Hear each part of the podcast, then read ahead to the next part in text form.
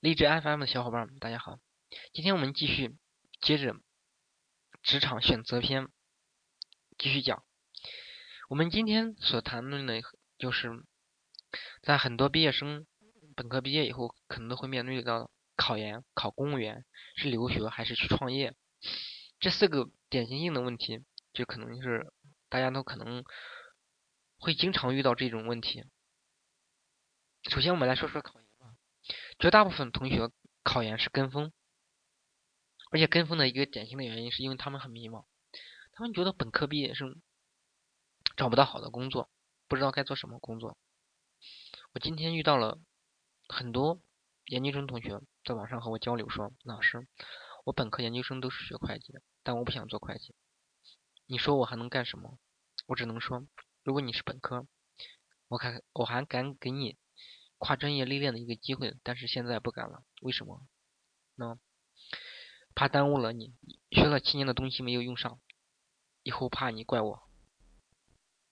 如果你是为了这张文凭去考研，认为研究生毕业一定比本科生好找工作，那么你的逻辑应该是，博士生应该比一定比研究生好找工作，博士后应该一定比博士好找工作，那你就应该继续上到博士后。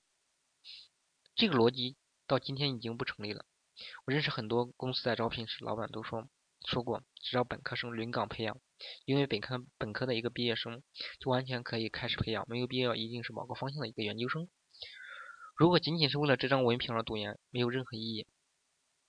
如果你告诉我两点：第一，我就喜欢这个方向，我清晰的知道这个方向，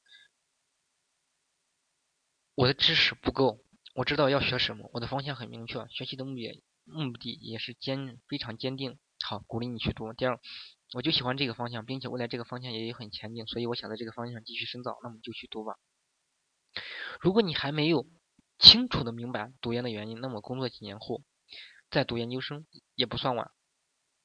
大学毕业后，有的同学直接保送研究生，或者考上了研究生；还有一种同学是工作几年后重新考上研究生。知道他们之间的最大差别是什么吗？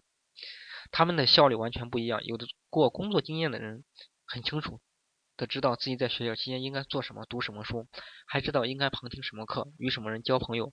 所以我很反对你们盲目的一个去跟风考研。不管有些职位是否写着研究生优先，这些都不重要。其实身边有很多牛的人，本科最多，没有上过大学的也不少，很多都是后期继续深造，学习是。一辈子的事儿，不是一张纸的事情。接下来我们就再说一说，嗯，留学这个事情。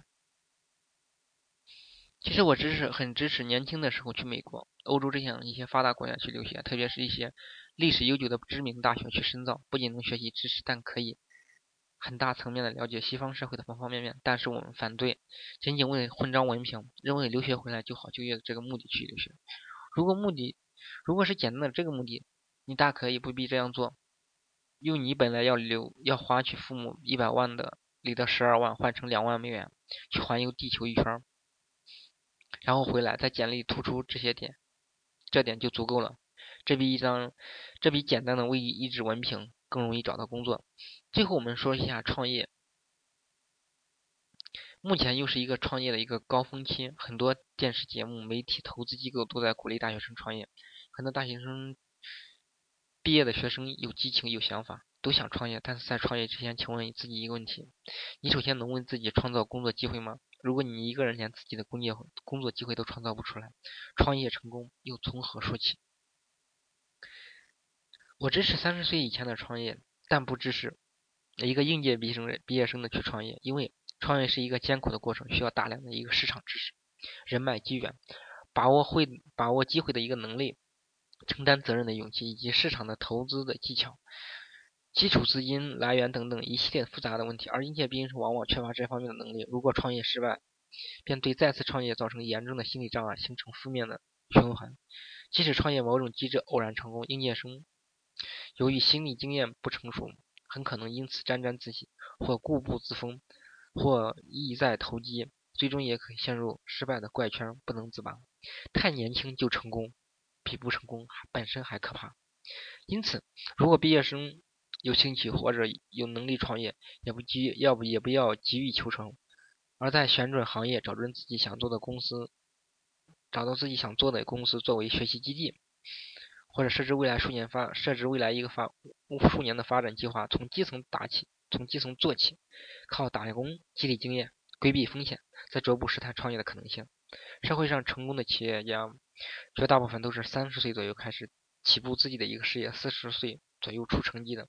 所以毕业生们在第一个时间还是主要以历练和积累经验，寻找方向，确定目标和明确战略方面下功夫。好，今天的一个简单分享就到这里。具体的一个展开，我们依然会在我们的一个 QQ 群里面。去和大家去交流，QQ 群号三二三七幺二七幺六。好，期待大家的一个加入，和我们一起共同学习、成长与交流。好，今天的节目就到这里吧，再见。